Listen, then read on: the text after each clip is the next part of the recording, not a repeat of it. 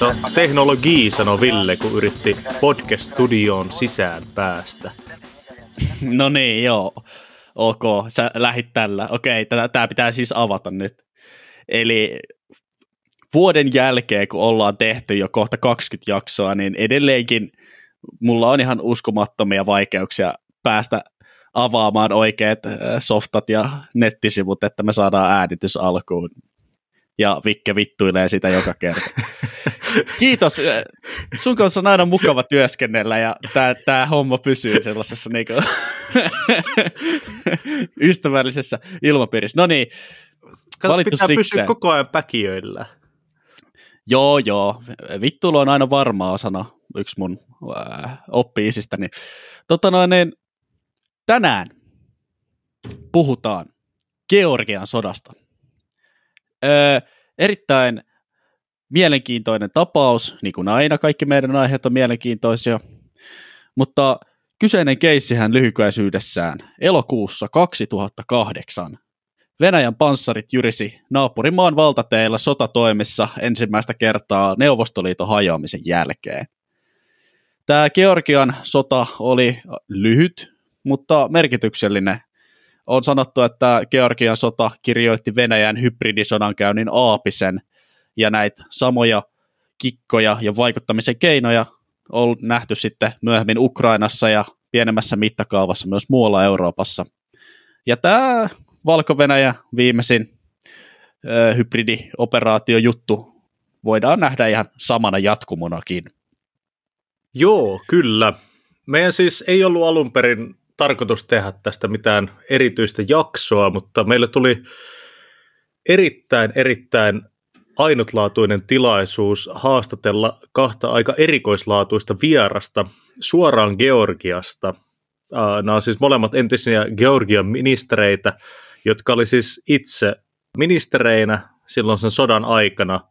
Ja niin no, me saatiin haastatella heitä ja meille tulee nyt se haastattelujakso ulos noin varmaan viikko tämän jakson jälkeen. Ja tämä jakso on nyt niinku semmoinen lyhyt intro siihen jaksoon, koska siinä, tav- siinä ne äijät on siis aiheen asiantuntijoita, niin siinä mennään aika diippeihin. Niin jos ei ole Georgian historiaan perehtynyt, niin voi jäädä moni, moni kohta sitten vähän niin kuin irti kontekstista. Niin tämä on nyt tämmöinen meidän laitetaan asiat kontekstiin lyhyt jakso. Joo, joo. Pitää muistaa, että nämä tyypit on siis poliitikkoja ja he puhuivat tuota suoraan asiaa niin sanotusti, joten konteksti tulee nyt sitten tässä. Eli kun puhutaan 2008 Georgian Venäjän välisestä sodasta, niin pitää mennä aika pitkälle tuonne neuvostoaikaan, että se pystyy selittämään, että mistä tässä nyt niinku taas oli oikein kysymys. Joo. Tosiaan siis Georgiahan itsenäistyi saari Venäjästä äh, silloin Venäjän vallankumouksen aikoina, vähän samalla tavalla kuin Suomikin, että julistettiin itsenäisyys ja sitten oltiin siinä itsenäisiä muutama vuosi, mutta toisin kuin Suomi, niin Georgia ei saanut pidettyä sitä itsenäisyyttään, vaan 1921 sitten neuvostojoukot vyöryi rajan yli ja miehitti Georgian. Ja samaan aikaan oikeastaan kaikki nämä muutkin kaukasuksen siihen aikaan hajanaiset ja varsin kirjavat pikkuvaltiot, mitä siellä nyt oli. Georgiasta ja Neuvostoliitosta kun puhutaan, niin yleensähän varmaan kaikilla tulee mieleen varmaan kaikkien aikojen kuuluisin georgialainen. Eli siis Josif Visarovich Jugasvili, a.k.a. Stalin. Eli siis Stalinhan ei ollut venäläinen diktaattori, vaan sehän oli georgialainen kaveri. Me tarvitaan tota soundboardi muuten meidän podcastiin, koska tässä kohtaa pitäisi soittaa Neuvostoliiton hymni. se, on, se, olisi, jo, tota, se olisi hyvä. Pitäisi saada lisää sponsoreita, niin saataisiin rahaa ostettu kaikkea siistiä podcast-materiaalia. Onko tota Georgia Neuvostoliitolle ollut tämä tota noin, niin samanlainen ee, hullujen despoottien synty naapurivaltio kuin Itävalta oli Saksalle? No kai se voi vähän samalla tavalla nähdä. Joo, no mutta se ei kuitenkaan ole ehkä nyt niinku se kaikkein kuvaavin stereotypia Georgiasta eikä sen historiasta. Vaikka Stalin oli sieltä lähtöisin, niin mun käsityksen mukaan neuvostoaikana niin Georgia ei, ei, olisi voinut paremminkin mennä. Joo, ei Stalin varsinaisesti kyllä sitä omaa valtiota mitenkään erityisen helläkätisesti sitten kohdellut neuvostoaikoina, vaan kyllä georgialaiset sai ihan samalla tavalla Moskovan rauta nyrkistä kuin kaikki muutkin vähemmistökansat. Muun muassa toisen maailmansodan aikaahan, niin en nyt muista ihan tarkalleen, oliko se toiseksi eniten niin kuin prosentuaalisesti miesväestöstä laitettiin toisen maailmansodan aikana rintamalle. Ja noin puolet georgialaisista sinne rintamalle lähetetyistä miehistä ei koskaan palannut takaisin. Joo. Tosiaan. Suomenkin rintamalla, rintama slangilla kruusialaisiksi kutsuttuina, niin georgialaisia taisteli paljon ja muualtakin kaukasuksen alueelta tuotuja joukkoja. Olivat suomalaisten veteraanien kertomien mukaan neuvostotasavalloista niin sotataitoisimmasta päästä nämä sotilaat, jotka tä- tältä alueelta sitten laitettiin Suomen rintamille. Mm. Kaukasuksen miehethän on tota, monesti, siis antiikin historiassakin tunnettiin erittäin, erittäin taitavina sotilaina. Ja tämä ilmeisesti kyllä jatkuu sitten ihan, ihan niin kuin tänne toiseen maailmansotaan asti. Joo, tämä voisi olla, menee ehkä hieman rönsyilyksi, mutta mielenkiintoinen niin kuin konsepti. Tiedätkö sä, kun katsotaan historian saatossa erilaisia kulttuureita ja valtioita ja kansakuntia, jotka on noussut ja sitten laskenut niiden tällaisessa jossain sivilisaatioiden talouskäyrissä. Mutta tietyillä alueilla asuvissa ihmisissä on yleensä ollut kautta aikaa tiettyjä erityispiirteitä, jotka vähän niin kuin auttaa jotain porukkaa lyömään oman painosarjansa yläpuolelle. Esimerkiksi nyt, eh, kun puhutaan viikingeistä, niin kautta Euroopan eh, niitä on kuvailtu tietyssä tilanteessa lähes vastustamattomiksi taistelukentillä.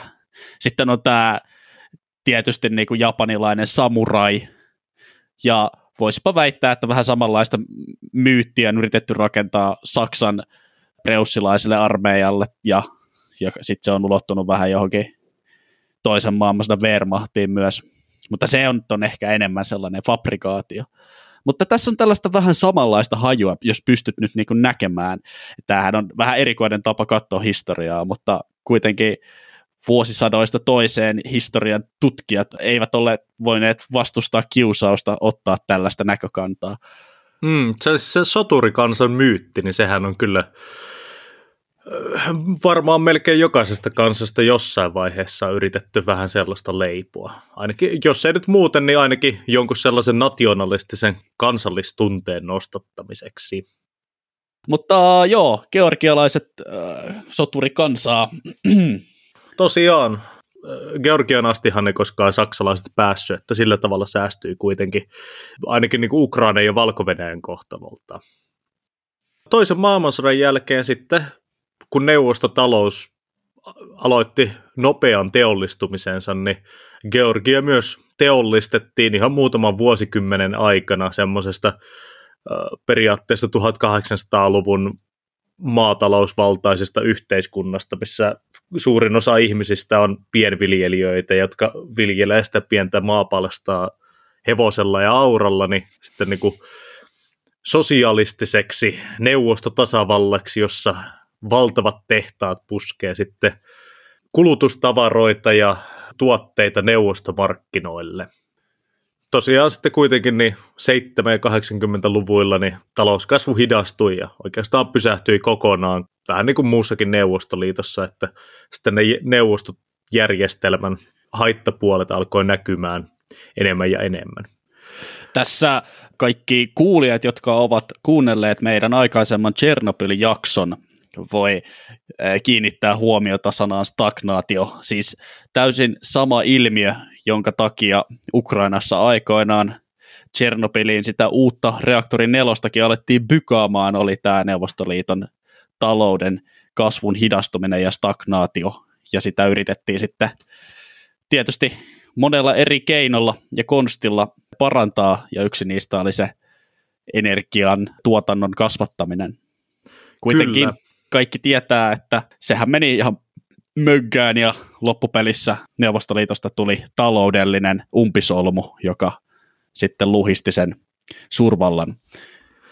Kyllä, ja tota, neuvostoajoista vielä pitää ottaa esille sellainen pointti niin kuin tämän meidän myöhemmän haastattelun ja tämän niin kuin Georgian sodan kannalta, että Abgaasia ja sitten tämä, mitä georgialaiset kutsuu Chikinvalin alueeksi ja mitä maailmalla yleensä kutsutaan Etelä-Ossetiaksi. Ää, näitä käytetään siis niin kuin siinä haastattelussa myös niin kuin synonyymeinä keskenään, koska georgialaiset ajattelee, että jos sitä aluetta kutsutaan Etelä-Ossetiaksi, niin se luo niin kuin sellaisen mielikuvan, että sillä olisi jotain tekemistä niin Pohjois-Ossetian alueen kanssa, joka sitten on taas osa Venäjää. Vaikka ilmeisesti niin kuin, ainakin georgialaisten mukaan, niin ne on eri kansaa siellä Etelä-Ossetiassa. Mutta joo, niin to, tosiaan neuvosto, neuvostoaikoina nämä kaksi aluetta, jotka sitten on nykyään niin kuin Venäjän, Venäjän hallinnassa, niin ne oli itsenäisiä oblasteja sen takia, että ne oli auttanut neuvostojoukkoja silloin 20-luvulla kaatamaan Georgian sosiaalidemokraattisen hallituksen ja sitten tuomaan bolshevikit valtaa. Okei, eli siis tämä on niinku sata vuotta vanhaa poliittista suhmurointia ja edelleenkin vaikuttaa siihen, missä menee rajalinjat ja minkälaisella nimellä tiettyjä alueita oikeastaan mikäkin jengi sitten kutsuu. Jep, ja niin kuin muutenkin kaukesuksella, niin neuvostoaikoihinhan totta kai nämä etniset ja uskonnolliset konfliktit saatiin pidettyä aika hyvin pinnan alla ihan sillä Moskovan melko raskaalla rautaisella nyrkillä. Ja sitten yksinkertaisesti sillä, että siis talous, talouskasvuhan oli kovaa, etenkin niin kuin silloin 50-60-luvulla. Joo, ja tämähän näkyy öö, esimerkiksi Georgian suurimman kaupungin ja pääkaupungin Tbilisin eri öö, asuinalueista, että siellä on eri aikakausina eri hallintojen alaisuudessa tehty erilaista arkkitehtuuria ja näkyy vähän niin kuin maan ja kaupungin kehitys. Että saarin Venäjän ajoilta on hienoja rakennuksia ja sitten taas neuvostoajoilta on tällaista neuvostoarkkitehtuuria ja teollisuutta tietyillä alueilla. Hmm. Kyllä, kyllä. Tosiaan sitten 1991, niin kuin muuten, muutenkin kävi näille neuvostotasavalloille, niin Georgia sitten julistautui itsenäiseksi juuri ennen Neuvostoliiton romahdusta. Tosiaan tämän Georgian itsenäisyyden pääarkkitehtinä oli semmoinen kaveri, jonka siis näitä georgialaisia nimiä, kun on nyt muutaman kerran joutunut opettelemaan lausumaan, niin tota, ne on aivan järkyttäviä, mutta siis yritän parhaani. Zviad Gamashakurdia niminen kaveri, joka oli siis, joka oli siis tota, niin siihen aikaan Georgian presidentti, ja hänen tässä itsenäisyysprojektissaan niin kuin yksi tämmöinen iso kansaa mobilisoiva ajatus, mitä hän käytti paljon, oli sitten tämä, että just tämä Etelä-Ossetian ja Abkaasian alueet tuodaan takaisin nyt niin kuin itsenäisen ja vahvan Georgian yhteyteen. Muutenkin musta tuntuu, että niin kuin neuvostoajan jälkeistä Georgian paikallista poliittista skeneä kuvaa aika paljon tämä niin kuin georgialaisen keskushallinnon ja sitten näiden maakuntien tai oblastien paikallishallintojen välisessä, välisen vuorovaikutuksen niin kuin määrittelemisessä. Toi oli todella niin kuin vaikeaa tekstiä, mutta siis siellä on tosiaan systeemi vähän erilainen kuin Suomessa, että keskushallinto nykyään ainakin bykää joka paikkaan kaiken tarvittavan, ja että suurin osa rahasta ja budjeteista tulee sieltä. Kaikki tiet, palvelut, koulut, muut, ja paikallishallintojen rooli on enemmän symbolinen, mutta kannattelee kuitenkin sitten kulttuuria ja paikallista turismia ja historiaa. Joo, kyllä. Ja siis Georgian, jos käy nyt katsomassa nopeasti kartalta, niin sen näkee nopeasti, että siis sehän on äärimmäisen vuoristoinen valtio, että siellä on sitten niin kuin historiallisesti kehittynyt, vaikka se on aika pieni pläntti, niin tota, siellä on historiallisesti kehittynyt tosi laaja kirjo erilaisia kulttuureja ja siellä on aika monta eri kieltä ja paljon eri kansallisuuksia. Joo, tämä on vuoristoisille seuduille todella tyypillistä, että vuoristohan vaikeuttaa taloudellista kehitystä tosi paljon, sen läpi on tosi kallista rakentaa infraa, ja no, vuoret on hemmetin isoja ja vaikea kulkuisia muureja, jotka on tehokkaita jakamaan ihmisiä lyhyenkin välimatkojen välillä. Niin, no mutta palataan nyt tähän Georgian itsenäisyyspyrkimyksiin 1991. Joo. Eli siis nyt on sitten tämä herra Gamash, Gamasha Kurdia on päässyt valtaan ja hän on nyt päättänyt, että nämä Etelä-Ossetian ja Abkaasian alueet tuodaan takaisin emämaan yhteyteen. Okei, hyvä pläni, yksi ongelma. Abkaasialaiset ja Etelä-Ossetian väestö ei halua olla osa Georgiaa. Tai ainakaan ne ihmiset, jotka kutsuu itseään abkaaseiksi ja osseeteiksi. Pitää huomata, että näillä alueillahan oli siis valtava georgialaisvähemmistö siihen aikaan. Mutta kuitenkin useimmissa paikoissa niin enemmistönä oli sitten niin tämä, ei sitä nyt varmaan alkuperäiskansaksi voi kutsua, mutta tämä niin kuin etninen, etninen ryhmä, jonka mukaan alue on sitten saanut nimensä. Tosiaan tämähän johti sitten erittäin veriseen sisällissotaan, joka kesti sitten vuodesta 1991 aina vuoteen 1995 asti. Vähän riippuen nyt, että miten asian määrittelee ja keneltä kysyy. Virallisestihan, ilme, virallisestihan ainakin osittain aselepo solmittiin jo 1993, mutta se ei kuitenkaan estänyt sitä, etteikö tappelua siellä olisi jatkettu. Hmm. Tosiaan tämän sisällissodan aikana niin yhteensä yli 260 000 georgialaista joutui pakenemaan alueelta. Siis täältä Abkaasian ja etelä alueelta äh, sitten niin kuin tänne Tbilisin, eli siis sen Georgian keskushallinnon kontrolloimille alueille. Joo. Ja siihen samalla liittyi niin kuin aika veristä etnistä väkivaltaakin ja tällaista tota, rodullista vainoamista ja nimenomaan georgialaisiin kohdistunutta sellaista, vaikkakin varmasti e, provokaatiota ja mähinää tapahtui puoli jos toisin. Mutta niin, tämä on vähän sellainen arpi tavallaan, e, jos Suomessa sisällissota, niin ei nyt ihan sama asia, mutta jossain määrin verrattavissa, että siitä on varmasti monia eri näkemyksiä ja mielipiteitä Georgiassa ja etenkin siinä meidän haastattelussakin, niin nämä haastateltavat olivat keskushallinnon edustajia ja se tarkkakorvainen saattaa havaita sen heidän kommenteissaan ja sanavalinnoissaan. Joo, ei se tota, se, niillä oli kyllä niin kuin hyvin semmoinen, sanotaanko, eksakti kuva siitä, miten näitä asioita heidän mielestään pitää katsoa. Joo, joo, se oli, se oli hyvin mielenkiintoista ja opettavaista, mutta totta noin, niin, joo. Joo. Ruusuvallankumouksesta, pitäisikö puhua vähän sen vielä? Joo, pitähän, pitähän siitä vähän puhua. Eli siis 2003 Jotkut on saattanut kuullakin kyseisestä tapahtumasta.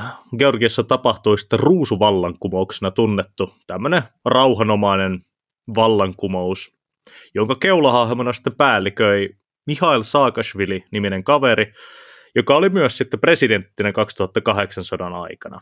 Ja siis äh, nämä meidän haastattelemat entiset ministerit, niin näähän oli molemmat ministereitä niin kuin Saakashvilin hallituksessa, eli niin kuin, käytännössä ollaan yhden LinkedIn-kontaktin päässä. Melkein kavereet. ja tosiaan siis tämä ruusuvallankumouksen niin kuin ideana oli se, että nyt poistetaan nämä vanhat niin kuin, neuvostoaikaiset järjestelmät ja vallanpitäjät pois vallasta ja tehdään Georgiasta niin kuin semmoinen malliesimerkki neuvostoajan jälkeisestä demokratiasta ja edistyksestä. Ja tämähän sitten tapahtui niin kuin erittäin rajujen markkinareformien ja tällaisten demokraattisten uudistusten kautta. Joo, joo, siellä pistettiin aurinkolosit päähän ja otettiin niin kuin koko kauhallinen länsimaista meininkiä mukaan, että täyskapitalismi ja mahdollisimman vapaa markkinalainsäädäntö. Samaan aikaan vikiteltiin NATOa kovasti ja oltiin, oltiin niin kuin, tehtiin harvinaisen selväksi tämä länsimielisyys aikoinaan. Joo, kyllä. Ja kyllä ne on ilmeisesti purrukkin ne uudistukset. Nimittäin kattelin tuossa silloin, kun me tehtiin tätä käsikirjoitusta, että ai, vähän tietoa Georgiasta, niin Georgia on itse asiassa Ease of Doing Business Indexissä siellä kuusi, ja Suomi on siellä 20. Ja me ollaan 15 sijaa näitä äijä perässä. Mm, joo, tuota, heti kun tämä meidän podcasti-homma räjähtää ja ensimmäiset tota, body Lamborghinit on tuossa opiskelijakämpän pihassa, niin varmaan perustetaan jonkinnäköinen suomalainen sauna, yleinen saunakylpylä Georgiaan. Voitte tulla sitten sinne moikkaamaan meitä. Joo, tämä on Tämä kuulostaa itse asiassa oikein hyvältä. Georgialla on myös erinomainen viini- ja ruokakulttuuri, mitä olisi mukava käydä joskus katsomassa. Mutta joo, tosiaan asiaan. Nyt liikutaan sitten niin kuin siinä tapahtumissa juuri ennen Georgian sotaa, eli vuodessa 2008. Venäjän ja Georgian välithän on ollut erittäin jähmeitä tästä ruusuvallankumouksesta lähtien, koska presidentti Saakashvili ja tämä hänen poppoonsa teki venäläisille hyvin selväksi, että nyt ei olla enää teidän kanssa kimpassa, vaan nyt lähdetään niin kuin hakemaan EU-jäsenyyttä, nyt lähdetään hakemaan NATO-jäsenyyttä ja nyt lähdetään muutenkin olemaan osa, lainaan nyt näitä meidän haastateltavia osana läntistä sivistystä, mikä oli mun mielestä hauska sanavalinta sinänsä, mutta koska ei koskaan kuullut, tai harvoin kuulee ihmisten käyttävän enää tollaisia, tollaisia fraaseja, mutta se oli, uh, näin, näin he näkee itsensä niin osana läntistä sivistystä, mikä on sitten varmaan niin kuin jotenkin vastakkainasettelu sille Venäjän itäiselle ei-sivistykselle, en tiedä. Mutta joo, tähän välien kireyteen oli myös muita kaikenlaisia syitä, esimerkiksi juuri tämä sisällissota, missä nämä osseetit ja abkaasit, niin tota, ne turvautui aika paljon sitten sukulaiskansoihin, jotka eli sitten niin kuin Venäjän vallan alla ja joita sitten Venäjä tuki. Ja sitten toisaalta Georgia laittoi lusikkansa soppaan Tsetsenia sodan aikana, sinne Tsetsenia alueelle, mistä Venäjä taas sitten pitänyt yhtään. Toisaalta sitten Venäjällä oli myös kaikkea tukikohtia Georgian alueella, mitkä oli vielä niin kuin jäänteitä neuvostoajoilta, ja sitten siinä, siitä syntyy aika paljon kränää, kun Venäjä ei halunnut sitten lähteä niistä tukikohdista silloin, kun oltiin sovittu ja tämmöistä. Eli siis niin kuin, vähän tiivistäen, kuten moni muukin sota, ylläri, pylläri, ei ole loppupelissä niin yksinkertainen taustoiltaan kuin mitä ehkä jo kummankin osapuolen yksinkertaistukset ja propagandat väittävät, vaan siihen kiteytyy vanhaa ja uutta biifiä ja paljon muita intressejä ja tekijöitä. Joo, näinhän se on tosiaan, että kuinka pitkällä ne juuret tähän sotaan on, niin kyllä niitä juuria voi kaivella varmaan niin kuin ihan keskiajalle asti, jos haluaa asian ajatella sillä tavalla. Jep, mutta kun aikaisemmin mainittiin nämä Venäjän äh, hybridisodankäynnin käsikirjat, jotka muka sanan äh, mukaisesti kirjoitettiin tämän kyseisen konfliktin aikana, niin kun lähestytään sitä hetkeä, jossa varsinaiset sotatoimet aukeaa, niin huomionarvoistahan oli se, että silloin oli olympialaiset käynnissä muistaakseni Kiinassa, ja maailman huomio oli vähän niin kuin muualla. Verratkaa tätä nyt 2014 Sotsiin ja, ja heti Sotsi olympialaisten niin jälkihumussa tapahtuneeseen Ukrainan Krimin valtauksiin ja Itä-Ukrainan konfliktin alkamiseen. Samanlaista tällaista niin kuin yleistä kuviota. Lisäksi Venäjä oli näiden meidän haastateltavien vieraiden mukaan niin pitkään alustanut tätä konfliktia jakamalla venäläisiä passeja täällä Afgasian alueella ja Etelä-Ossetiassa. Sitten kaikkea tällaista niin kuin venäläisten sanomalehtien ja muiden vaikuttimien kautta kärjistettiin jotain vanhoja piifejä ja otettiin niin tätä eri vähemmistöryhmien välisiä juttuja, kaiveltiin sieltä aikaisemmista konflikteista. Hommahan meni sitten vilduksi elokuun 7. päivä 2008, kun georgialaisten rauhanturvaajia joukkojen kuljetusajoneuvo räjäytettiin Ossetti-kapinallisten toimesta. Tosiaan georgialaisilla ja osseteilla oli täällä Etelä-Ossetiassa aselepo käynnissä, jota sitten valvoi toisaalta venäläiset, toisaalta georgialaiset rauhanturvaajat. Ja sitten Ossetit aina välillä kävi tekemässä jotain iskuja ja sen semmoista. Tämä Ossetikapinallisten suorittama iskuhan sitten johti Georgian armeijan vastatoimiin, jotka sitten nähdään hiukan eri tavoilla eri ihmisten toimesta, että monesti näkee sellaista uutisointia, että Georgian armeija olisi sitten iskenyt etelä-ossetialaisiin kyliin ja siviilikohteisiin, kun taas sitten georgialaiset sanoi itse, että he iskivät ainoastaan sotilaskohteisiin. Mutta tosiaan siitä lähti sitten intensiivinen laukausten vaihto, joka sitten lopulta johti siihen, että venäläiset joukot, jotka oli ihmeellistä kyllä valmiiksi jo maassa, aloitti sitten operaatiot Ossetikapinallisten ja toiselta Abkaasien tukena, koska Abkaasit sitten aloitti sieltä Georgian länsiosista niin kuin oman meiheminsä. Ja venäläiset joukot tuki näitä kapinallisia toisaalta valtavalla ilmatuella, tiedustelutiedolla, mutta ihan myös lähettämällä niin kuin motorisoituja joukkoja sinne. Joo, tämä oli hyvin mielenkiintoista, että äh, jos äh, Georgia oli tässä Venäjän mukaan hyökkäävänä osapuolena, kun he alkoivat tota, pommiiskun jälkeen sitten kostoksi tykittämään sinne Etelä-Ossetian puolelle, niin äh, aika nopeasti sattumoisin, ihan vain niin kuin, tuota, puhtaasta äh, yhteensattumasta, niin siellä oli täysin tilanteeseen sopiva sotilasorganisaationa välittömästi valmiina toimimaan ja tarjoamaan tuota kaikki tarvittava tuki.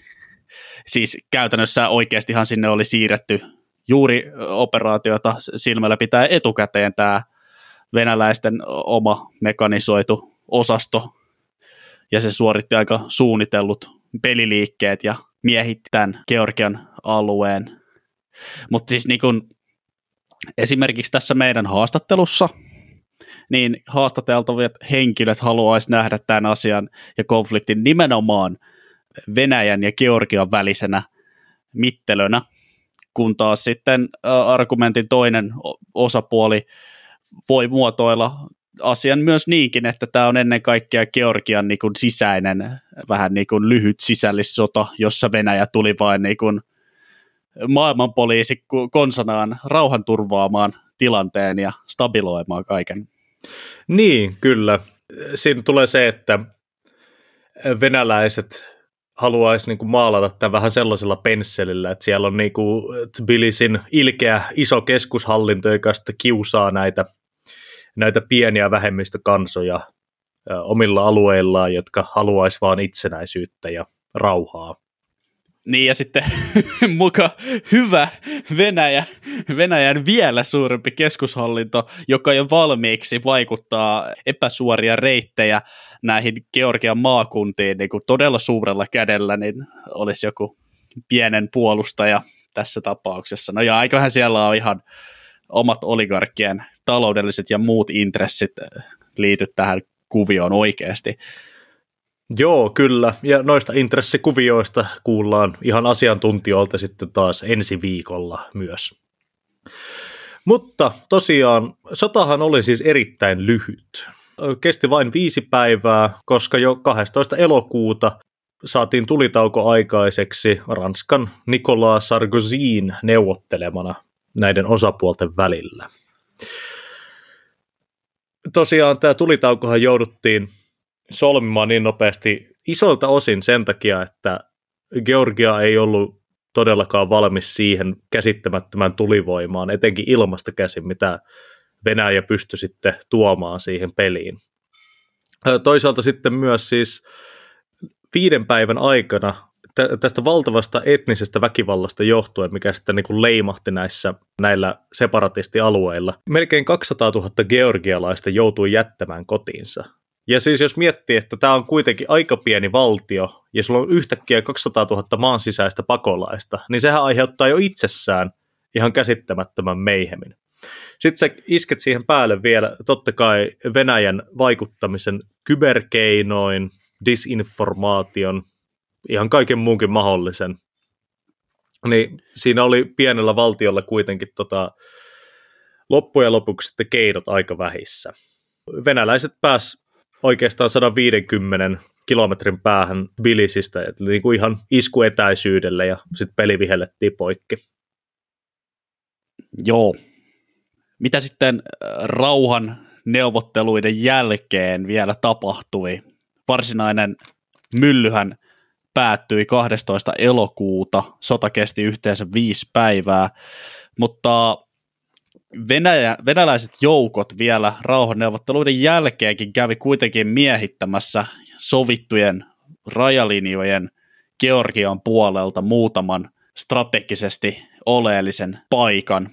Ainakin tällaisen kaasuputken linkkiaseman, joka mahdollistaa sen, että Venäjä voi kontrolloida tiettyjä kaasutoimituksia, jotka kulkee Georgian maa-alueiden läpi.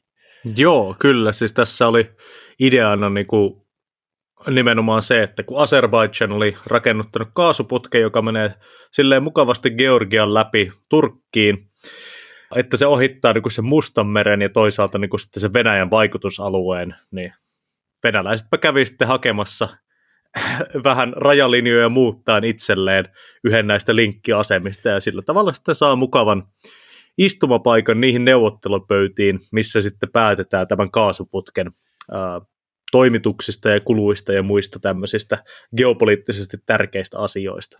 Mitä sä nyt geopolitiikkaa sössötät, kun se, se, se piti vaan se rauhanturvaustorni laittaa just siihen kaasuputken viereen. Niin ei, joo, näin ei, se meni, nyt näin näitä. se meni. Ja tota, jos FSB-agentit kuuntelee, niin tota, tää, tää on, tämähän on siis tosiaan sotahistoria, podin virallinen linja on, että tämä oli täysin pakollinen osa rauhanturvausprosessia.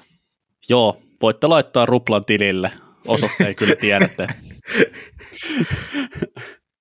Kaiken kaikkiaan Hanni sodassa kuoli noin 400 ihmistä ja jotain 1400-1500 ihmistä haavoittui.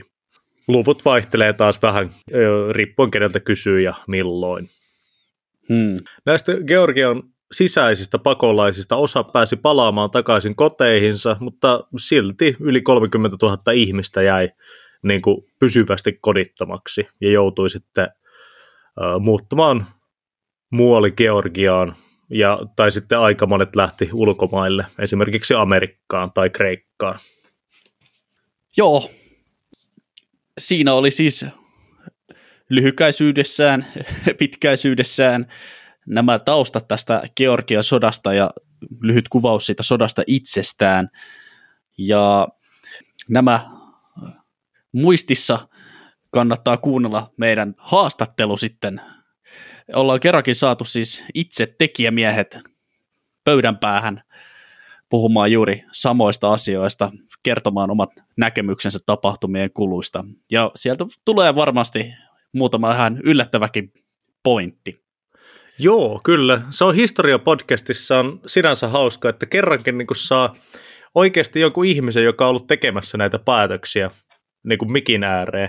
Koska mehän, meillä on hirveästi näitä jaksoja toisesta maailmansodasta, mutta siitä noin tekijämiehet, niin tota, niiden, niiden mikin ääreen saaminen on vähän, vähän hankalampi prosessi. Mutta hei, tällaista tänään. Ensi kerralla jatketaan samasta aiheesta. Joo, tosiaan siitä, siihen haastatteluun liittyen vielä, niin tota, siitä julkaistaan myös video meidän YouTube-kanavalle, joten käykäähän ottamassa haltuun meidän YouTube-kanava, eli siis nimellä Sotaa ja historiaa podi löytyy tuolta YouTuben puolelta. Ja siellähän mm. muuten taitaa olla muuten meidän ensimmäinen jakso tai mikä media, missä näkyy meidän naamavärkitkin. Oh, face reveal. Ne fe- Tämä haastatteluhan on siis englanniksi, koska ymmärrettävistä syistä georgialaisten suomen kielen taito ei ole kovin korkealla tasolla. Eli siis tosiaan siellä sitten ensimmäistä kertaa myös mongertaa Lontoota. Semmoista sitten ensi kerralla ja tosiaan seuratkaa meitä Instagramissa myös ja Facebookissa ja kaikkea muuta tämmöistä. Kyllä, ja laittakaa meille ig viestiä. Meillä on tullut paljon hyviä jaksoehdotuksia ja ajatuksia. Niitä on mukava lukea ja teidän kanssa on mukava jutella. Näin on. Ensi kertaa. Ensi kertaa.